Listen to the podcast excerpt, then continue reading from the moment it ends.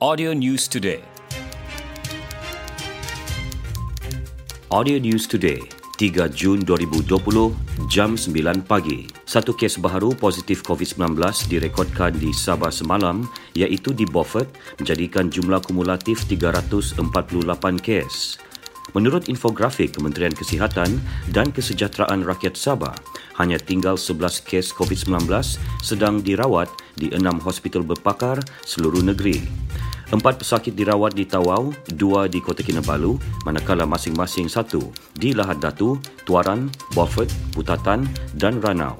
Setakat ini jumlah kematian akibat COVID-19 kekal lima kes dengan tiga kes di Kota Kinabalu dan masing-masing satu di Tawau dan Tambunan. Kerajaan Negeri Sabah memutuskan membenarkan perjalanan masuk penjawat awam, pekerja sektor swasta dan warga negara Malaysia termasuk rakyat Sabah yang berada di semenanjung Malaysia, Sarawak dan Labuan ke Sabah. Perkara itu dinyatakan Ketua Menteri Sabah, Datuk Seri Panglima Muhammad Syafiee Abdal dalam satu kenyataan semalam. Kerajaan negeri juga bersetuju mengecualikan warga negara yang masuk ke negeri ini daripada menjalani kuarantin dengan syarat telah melakukan ujian COVID-19 di tempat masing-masing dalam tempoh tiga hari sebelum masuk ke Sabah dan disahkan negatif. Selain itu, surat pengesahan daripada Kementerian Kesihatan hendaklah dikemukakan setibanya di Sabah. Bagi warga negara bukan penduduk Sabah dan bukan warga negara diwajibkan mengemukakan pas kerja dan pas-pas lain yang masih sah setibanya di Sabah. Kerajaan negeri turut mengalu-alukan semua warga negara Malaysia dari semenanjung Malaysia Sarawak dan wilayah Persekutuan Labuan yang datang ke Sabah untuk menginap di hotel-hotel yang telah beroperasi sejak 10 Mei. Kementerian Pelancongan, Seni dan Budaya MOTAC akan mengadakan perjumpaan dengan pengusaha pelancongan di negara ini untuk mencari strategi baharu bagi menghidupkan semula industri pelancongan yang terjejas teruk akibat COVID-19. Timbalan Menteri Motak, Datu Dr. Jeffrey Kittingan berkata, berikutan pelaksanaan Perintah Kawalan Pergerakan PKP sejak 18 Mac lalu, kerajaan juga tidak membenarkan pelancong luar negara memasuki negara ini khususnya di Sabah.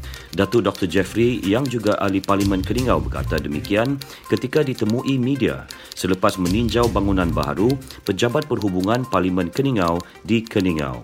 Katanya antara strategi norma baharu bagi menghidupkan semula industri pelancongan ialah menumpukan dahulu di kawasan zon hijau di luar bandar mengikut prosedur operasi standard SOP yang akan ditetapkan MOTEC nanti.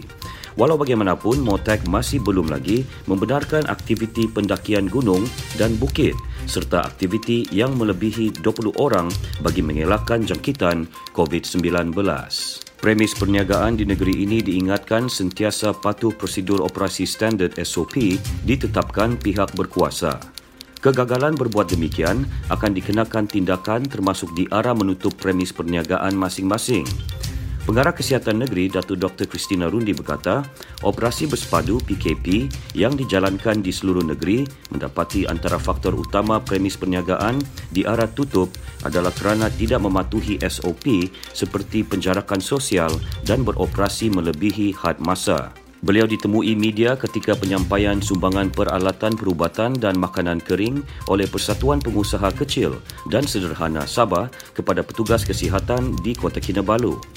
Sementara itu, Menteri Kesihatan dan Kesejahteraan Rakyat Sabah, Datuk Frankie Pun Ming Fung, meyakinkan pemilik premis perniagaan agar tidak perlu risau untuk membuka semula perniagaan kerana yang penting adalah mematuhi SOP dengan baik. Tambahnya, peratus kesembuhan di Sabah yang mencecah 96% menunjukkan pematuhan baik dalam kalangan masyarakat selain tindakan pantas kerajaan dalam mengekang penularan COVID-19. Pusat memandu antara premis yang dibenarkan beroperasi semula dalam tempoh Perintah Kawalan Pergerakan PKP dan PKP bersyarat PKPB. Tinjauan pemberita di Pusat Memandu IMW, Putatan, mendapati pusat berkenaan beroperasi berlandaskan prosedur operasi standard SOP yang ditetapkan Majlis Keselamatan Negara MKN dan Jabatan Pengangkutan Jalan JPJ.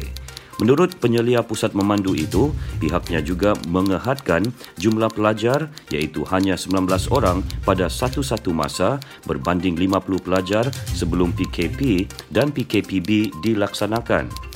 Rata-rata pelajar pusat memandu yang ditemui memberitahu SOP dan langkah-langkah keselamatan yang dilaksanakan oleh pusat berkenaan memberikan keselesaan dan rasa selamat untuk mereka hadir ke kelas memandu tersebut. Seramai 748 individu hadir di Dewan Hasil Lembaga Hasil Dalam Negeri Malaysia LHDNM Kota Kinabalu untuk urusan permohonan rayuan bantuan prihatin nasional BPN yang berakhir semalam.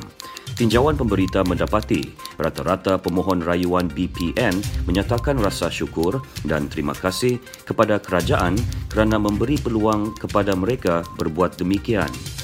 Sebelum ini, LHDNM dalam satu kenyataan pada 10 Mei lalu memaklumkan pelanjutan itu bertujuan memastikan golongan yang benar-benar layak tidak tercicir daripada menerima bantuan tersebut terutama penduduk di luar bandar di negeri ini. Berdasarkan pangkalan data Bantuan Sara Hidup BSH dan data cukai Lembaga Hasil Dalam Negeri Malaysia LHDNM, seramai 8.3 juta penerima telah diluluskan untuk fasa pertama dengan jumlah peruntukan 9.3 bilion ringgit di seluruh negara.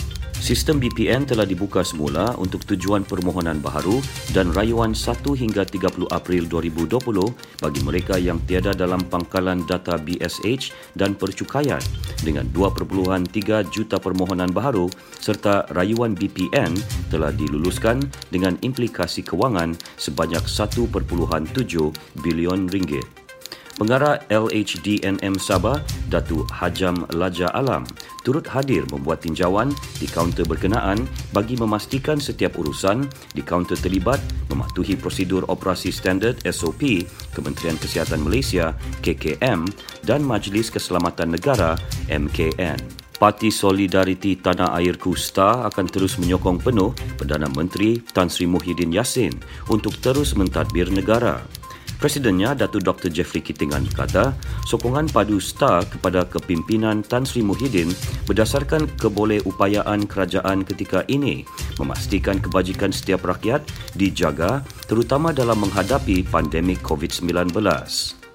Beliau yang juga ahli Parlimen Keningau berkata demikian ketika ditemui media selepas meninjau bangunan baharu Pejabat Perhubungan Parlimen Keningau di Keningau. Katanya sejak Perikatan Nasional PN mengambil alih tampuk pemerintahan negara pada Mac lalu, pelbagai inisiatif bantuan diberikan rakyat tanpa mengira fahaman politik, agama dan bangsa termasuk rakyat di Sabah dan Sarawak. Sekian berita Audio News Today disampaikan Konstantin Palawan. Audio News Today diterbitkan Il Communications dan diedarkan dengan kerjasama Sabah Info.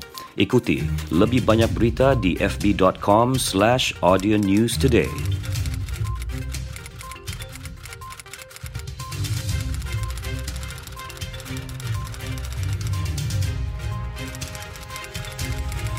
Audio News Today.